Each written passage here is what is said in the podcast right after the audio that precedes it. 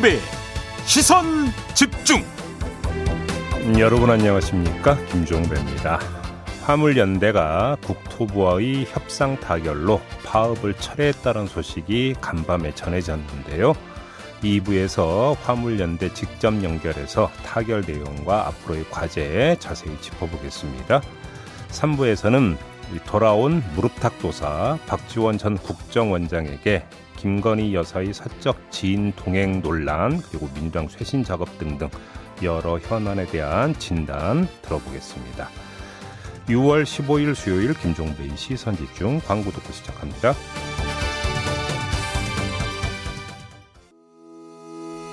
시선 집중은 촌철님들의 다양한 목소리를 기다립니다. 짧은 건 50원, 긴 건 100원인 문자 메시지 샵 8001번, 스마트 라디오 미니와 유튜브 라이브로도 시선 집중과 함께 하실 수 있습니다. 믿고 듣는 진품 시사 김종배의 시선 집중.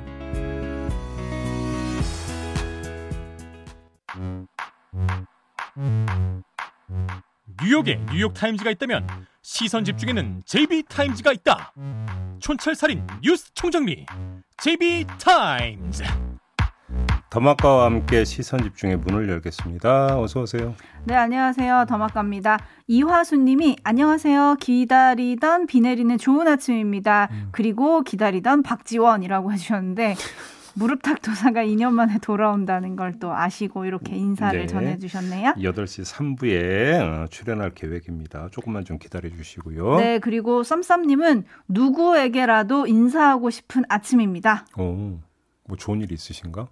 그러게요. 음. 이달기님은 JB 꿀꿀한 날씨에도 함께합니다. 시선 집중이라고 인사해 주셨습니다. 네, 이렇게 사람의 차지가 조금 전에는 아주 반가운 비 소식이라고 했고 이번에 꿀꿀하고 그렇죠. 아, 아무튼 근데 좀 봄감이 좀 길었기 때문에 가랑비라 하더라도 비는 저 개인적으로 되게 반가운 것 같습니다. 좀더 네. 내렸으면 좋겠습니다. 음. 네. AS 타임 가실까요? 네, 어제 이 시간에 이름하여 민생종합 특집으로 먹고 사는 현안에 대한 여야의 움직임을 제이비가 쫙 풀어드렸습니다. 네. 그동안 많은 분들이 이제 현재의 상황을 좀 토로하고 걱정해 주시는 의견들을 좀 보내주셨거든요. 네. 미처 소개해드리지 못해서 소개를 좀 해드리자면 음. 5618님 영업용 1톤차 운행합니다. 기름값이 1, 2월에 비해서 약 50만 원에서 70만 원 정도 더 나와서 아주 아주 많이 힘듭니다. 그러게요. 라고 해주셨고 음, 음, 음. 0633님은 코로나 잠잠해지니 물가 쓰나미가 오네요. 음. 식당 밥값 올리자니 손님이 안 올까 겁나고 저 어떡하죠? 아이고. 라는 의견 예, 보내주셨고 예. 0599님은 중대재해처벌법 완화, 대기업 세제 완화, 임금 인상 자제, 주 52시간 완화.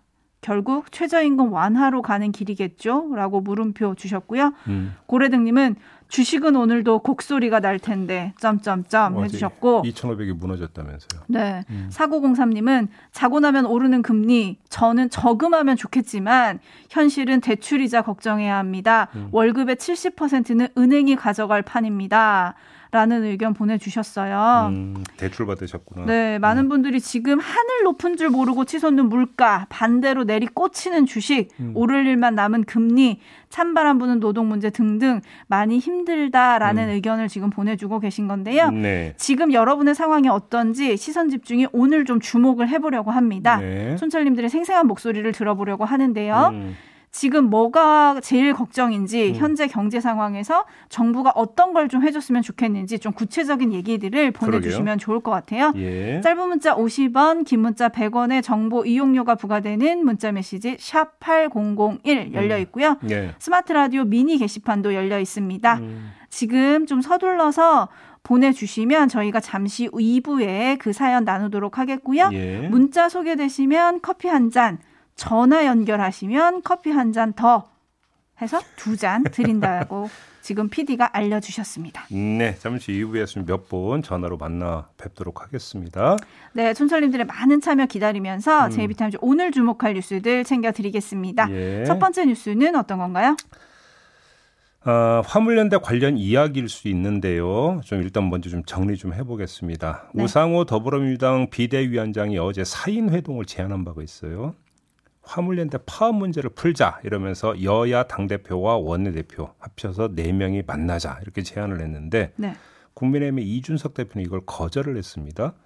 지금 단계에서 우리가 파악하고 있는 바로는 화물연대와 화주들 간 협상이 어느 정도 진척이 있는 것으로 보인다라는 이유로 거, 일단 거절을 했는데 네. 그리고 나서 간밤에 화주와의 협상이 아니라 국토부와의 협상에서 일단 타결을 받다 이런 소식이 전해졌고 파업을 철회하기로 했다 이런 소식이 전해지지 않았습니까? 네, 뭐 결과적으로는 파업이 이제 중단이 된 거니까 음. 잘된 거긴 한데 음. 정치권도 어쨌든 머리를 좀 맞댔어야 하는 게 아닌가 싶긴 한데요. 그러니까요. 근데 그 잠시 후 이제 그 2부에서 화물연대 쪽 인터뷰를 가질 예정이긴 합니다만 합의 내용을 보니까 일단 안전운임제 지속한다.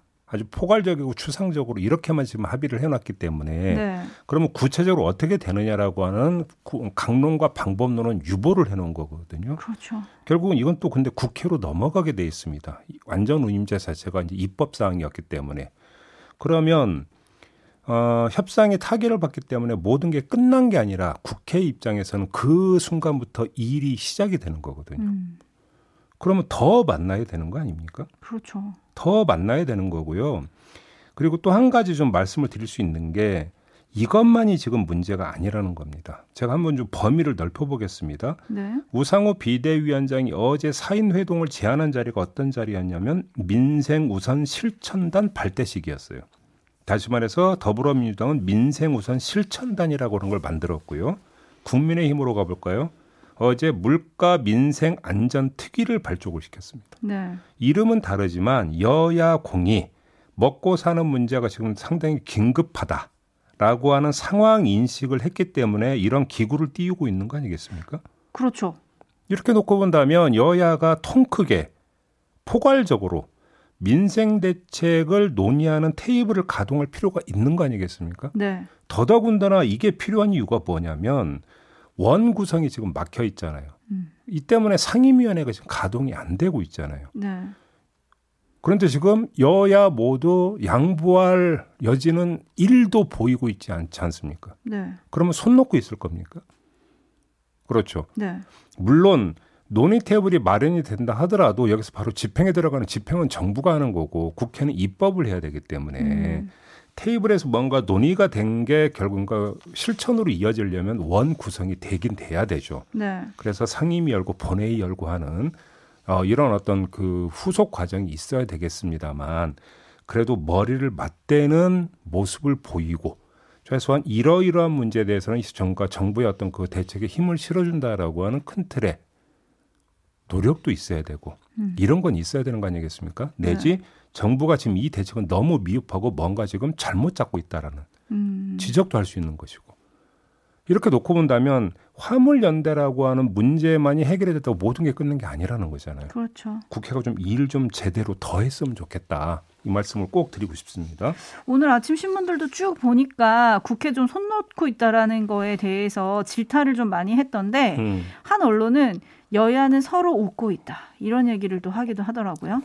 지금 상황에서 이제 여당이 안 움직이면 사람들이 여당 탓을 할 거니까 야당이 웃는 건가 이런 생각도 하긴 했는데 네. 비비정님이 먹고 사는 문제가 최고입니다 해결해 주세요라고 하셨는데 음. 국회가 좀 발빠르게 움직이셨으면 좋겠고요. 예. 그리고 제이비가 지금 언급을 해주셨지만 화물연대 총파업이 일단은 멈췄지만 어제 국토부랑 합의한 대로 안전운임제 유지하고 대상을 확대하려면 사실 법을 고쳐야 되는 거 아니겠습니까? 어, 그러니까요. 그렇죠? 음. 그럼 이 법을 고치려면 국회가 움직이셔야 되는데 음. 참 답답한 상황입니다. 네. 이정수님 차량 이용해서 출퇴근 및 영업으로 장거리 이용을 많이 하는데 기름값이 너무 너무 많이 올라서 진짜 너무 너무 힘듭니다. 음. 정부와 국회 물가 잡는데 신경 쓰지 않는 것 같아 하루하루 더 힘듭니다. 음. 지금 이런 의견들이 쇄도하고 있거든요. 예. 국회가 좀 새겨 들어주셨으면 좋겠습니다. 네. JB타임즈 다음 주목할 뉴스는 오디오로 먼저 만나보시죠. 권양숙 여사를 예방하기 위해 김해 봉하마을을 찾은 김건희 여사가 버스에서 내린 뒤 곧바로 한 여성이 뒤따라 내립니다. 외투를 입지 않은 반팔 티셔츠와 슬리퍼 차림의 여성. 일부 온라인 커뮤니티를 중심으로 해당 여성이 무속인이라는 풍문이 확산됐습니다. 대통령실은 이 여성이 무속인이 아니라 현직 무용학과 교수인 김 여사의 오랜 지인이라고 해명했습니다. 최근까지 선대위와 인수위에도 참여한 것으로 전해졌습니다. 김 씨는 2021 대한민국 장애인 국제무용제 홈페이지 등에 각각 코바나 컨텐츠 전무로 소개됐습니다. 김건희 여사가 대표로 있던 코바나 컨텐츠의 핵심 관계자였습니다. 김 씨는 지난 5월 충북 단양 구인사 방문 때도 김건희 여사와 동행한 것으로 전해졌습니다. 이에 대해 김 여사의 측근 인사는 MBC와의 통화에서 김 전무는 코바나 컨텐츠의 일이 바쁠 때 도와주던 김 여사의 오랜 친구라며 친구니까 봉화마을에 그냥 같이 간 것이라고 말했습니다. 하지만 야당에선 대통령 부인의 공식 행사에 왜 사적인 지인이 참석하느냐면서 비선 의혹을 제기했습니다. 김건희 여사를 둘러싼 우수한 의혹과 논란이 여전히 현재 진행형입니다. 김건희 여사의 비선 문고리가 기세를 떨치고 있는 것 아닌지 의문스럽습니다. 네, 어제 이 논란이 하루 종일 좀 지속이 됐는데요. 네. 자, 이게 이런 어떤 민주당의 비판에 대해서 대통령실에서는 봉화마을 방문이 비공개 행사였기 때문에 문제될 게 없다. 이런 입장을 내놨거든요. 네, 덧붙여서 대통령실은 이런 입장도 얘기를 했습니다. 추모의 마음을 사적 논란으로 몰아가는 민주당의 행태에 참담한 심정이다. 네. 라고 얘기를 했고, 이준석 국민의힘 대표는 지인을 동행하면 안 된다는 법이 있냐. 이렇게 반박을 했던데요. 그러니까요. 자, 이 문제 한번 좀 갈라보죠. 일단 첫 번째, 표면적인 논란거리는 공식 행사냐 아니냐 이 문제잖아요. 네. 그런데 대통령실에서 지금 설명한 것은 비공개 일정이었다는 거잖아요. 원래는 그랬다. 그러면 비공개는 곧 비공식을 뜻하는 거냐라는 것을 일단 먼저 정리를 해야 되는 거죠. 아, 그건 아니죠. 네. 비공개 일정이라고 해서 비공식 일정 그런 말을 바꾸죠. 사적 일정이라고 볼 수는 없는 거죠. 사적 일정. 공무라 네. 하더라도 비공개로 그러니까 그 행하는 공무가 있으면 그거는 말 그대로 공무잖아요. 네. 마찬가지죠. 공개냐 비공개냐라고 하는 거가 공과 사를 가르는 기준이 될 수는 없다라는 거죠. 음. 그다음에 다른 보도에 따르면 어, 이그 김 씨 말고 다른 대통령실 직원들도 동행을 한 걸로 지금 되어 있지 않습니까? 네, 그건 대통령실 관계자가 또 확인을 해줬죠. 그러면 대통령실에서 비공개라고 하는 점을 강조한 게 비공식이라고 하는 뜻으로 만약에 했다면 그걸 사적인 어떤 일정으로 이해를 한다면 사적인 일정에 왜 대통령실 직원들이 동행을 합니까? 그러면? 네. 경호 인력이 동행하는 건 제가 건 제가 이해를 하겠어요. 경호 대상이니까.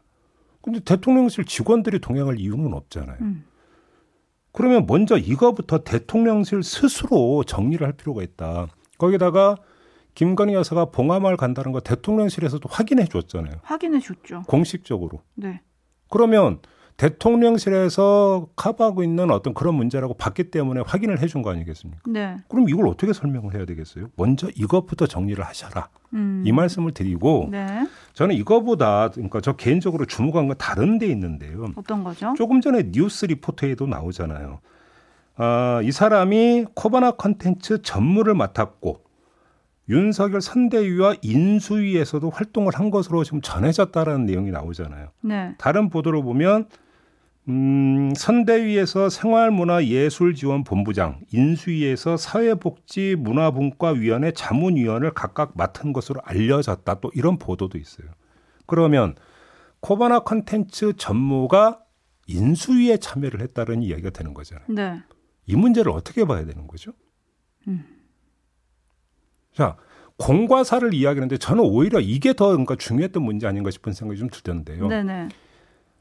이때는 당선인 시절이니까 당선인 배우자가 운영하는 업체의 전무가 당선인 인수위에서 활동을 했다. 그럼 여기서 공과 사의 영역은 어떻게 갈라지는 것이냐라는 문제가 제기가 되는 거 아니겠습니까? 네. 오히려 이 문제를 먼저 좀 정리를 해야 되는 거 아닌가요? 이게 적절한 어떤 그 참여라고 볼 수 있는 겁니까? 음. 공과 사가 도대체 어떻게 나눠지는 거죠? 그래서 지금 민주당에서는 비선 조직이라는 말을 좀 꺼내기도 했고요. 8829님도 비슷한 의견 주셨는데요.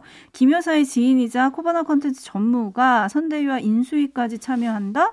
김 여사가 비선이라는 이야기가 나올 수밖에 없지 않을까요? 라고 해주셨는데 논란이 된 이 여성뿐 아니라 나머지 이제 동행인들에 대해서 대통령실 관계자가 대통령실 직원이라고 해명을 해주지 않았습니까? 네. 근데 이 직원들 중에 또 코바나 컨텐츠 출신이 있다라는 보도도 지금 나왔거든요. 아, 그러니까요. 그러니까 100번 양보해서 선대위까지는 그렇다고 쳐요. 네. 그러니까 아, 그 내가 잘하는 사람이 대통령으로 좀 출마를 했고 그래서 이 한번 그러니까 열심히 돕겠다. 뭐 그 차원으로 이해를 할 수 있다고 쳐요. 네. 하지만 인수위 단계가 되면은 국가 예산의 지원을 받는 일종의 어떤 공, 공이 들어간 어떤 그 조직이라고 봐야 되는 거 아닙니까? 근데 여기에 배우자가 사적으로 운영하는 업체의 전무가 인수위에 어떤 식으로든지 참여를 했다? 음. 공과사 구획선이 좀 불분명한 거 아니냐는 얘기가 따라붙을 수밖에 없잖아요. 네. 이 문제도 제기가 돼야 되는 거 아니냐라는 생각이 좀 들고 거기다가 대통령실에 있는 직원도 코바나 컨텐츠 출신이다.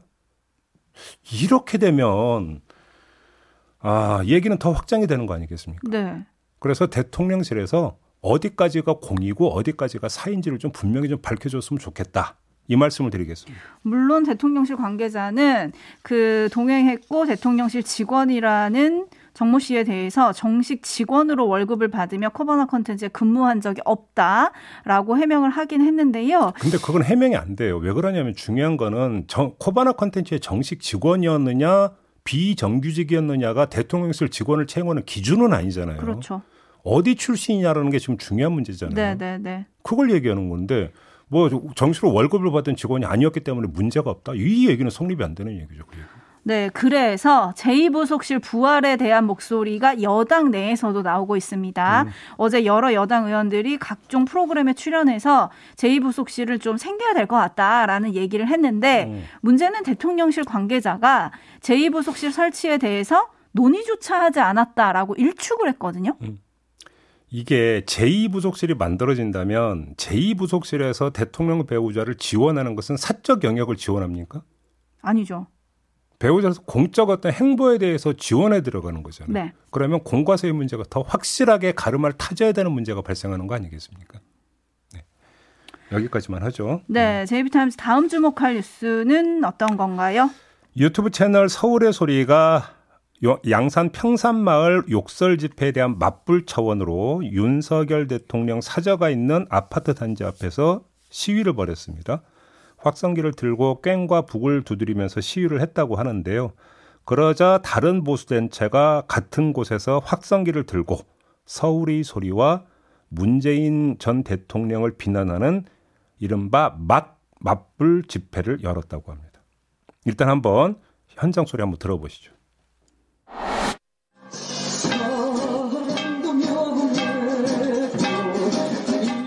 양산에 있는 노인들이 엄청난 고통을 당하고 있습니다. 아크로비스타 주민 및 서초 주민 여러분께는 제가 대단히 예, 죄송하다 생각하지만 여러분들이 대통령을 잘못 뽑은 그런 주의라고 보시고 이들은 양산 시위에서 녹음된 보수단체들의 욕설을 그대로 틀기도 했습니다.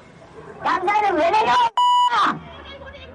같은 시각 20m 떨어진 바로 옆 도로에선 보수 성향 단체의 맞대응 집회가 열렸습니다. 이재명 문재인을 구속수하라! 구속하라!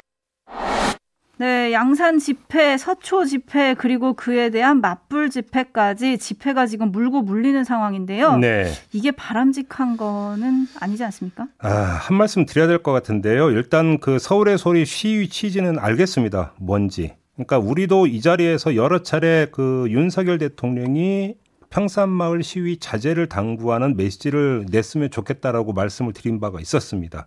그 차원으로 이해를 하고요. 그다음에 서울의 소리 시위는 수수방관하는 윤석열 대통령에 대한 항의 차원. 그래서 그렇게 이해를 하겠습니다. 하지만 분명히 해야 할 게 있는데요. 항의의 대상은 윤석열 대통령이지 윤석열 대통령과 같은 아파트에 사는 주민들은 아닐 거 아니겠습니까? 그렇죠. 네. 자, 이건 자기 모순에 빠지게 되는데요. 평산마을 시위를 비판하는 이유는 두 가지였습니다. 내용이 정당한 정치 사회적 주장이 아닌 욕설이라는 점에서 이거는 정당한 집회 시위로 볼 수 없다라는 점이 하나였고요. 네. 두 번째는 그 욕설 시위의 여파가 마을 주민들의 피해로 연결되고 있다는 점이었습니다. 자, 이런 판단을 서울의 소리에 맞불 집회에 적용하면 무고한 주민들에게 피해를 준다. 라는 점에서는 다를 바가 없는 거잖아요. 네. 이런 점에서 과연 이게 정당성을 가질 수 있는 거냐. 이 점을 좀 다시 한번 그 돌아보셨으면 좋겠다라는 이야기를 드리겠는데요. 정말로 윤석열 대통령한테 뭔가를 전하기 위한 거라면 대통령실 앞으로 가셔라. 음. 거기서 이야기하는 게 맞는 거 아니냐. 네. 물론 경찰이 허락을 할지는 잘 모르겠습니다만 이게 맞는 거 아니냐. 이 말씀을 꼭 좀 드리고 싶은 겁니다. 네, 이렇게 정리를 하고요. 저 국민의힘과 정부 대통령실이 오늘 오전 국회에서 협의회를 열고 윤석열 정부 출범에 따른 새 정부 경제 정책 방향을 논의한다고 합니다. 네. 어떤 내용이 담길지 궁금한데요. 그에 앞서서 오늘 시선 집중이 촌철님들의 목소리를 저희가 지금 들으려고 합니다.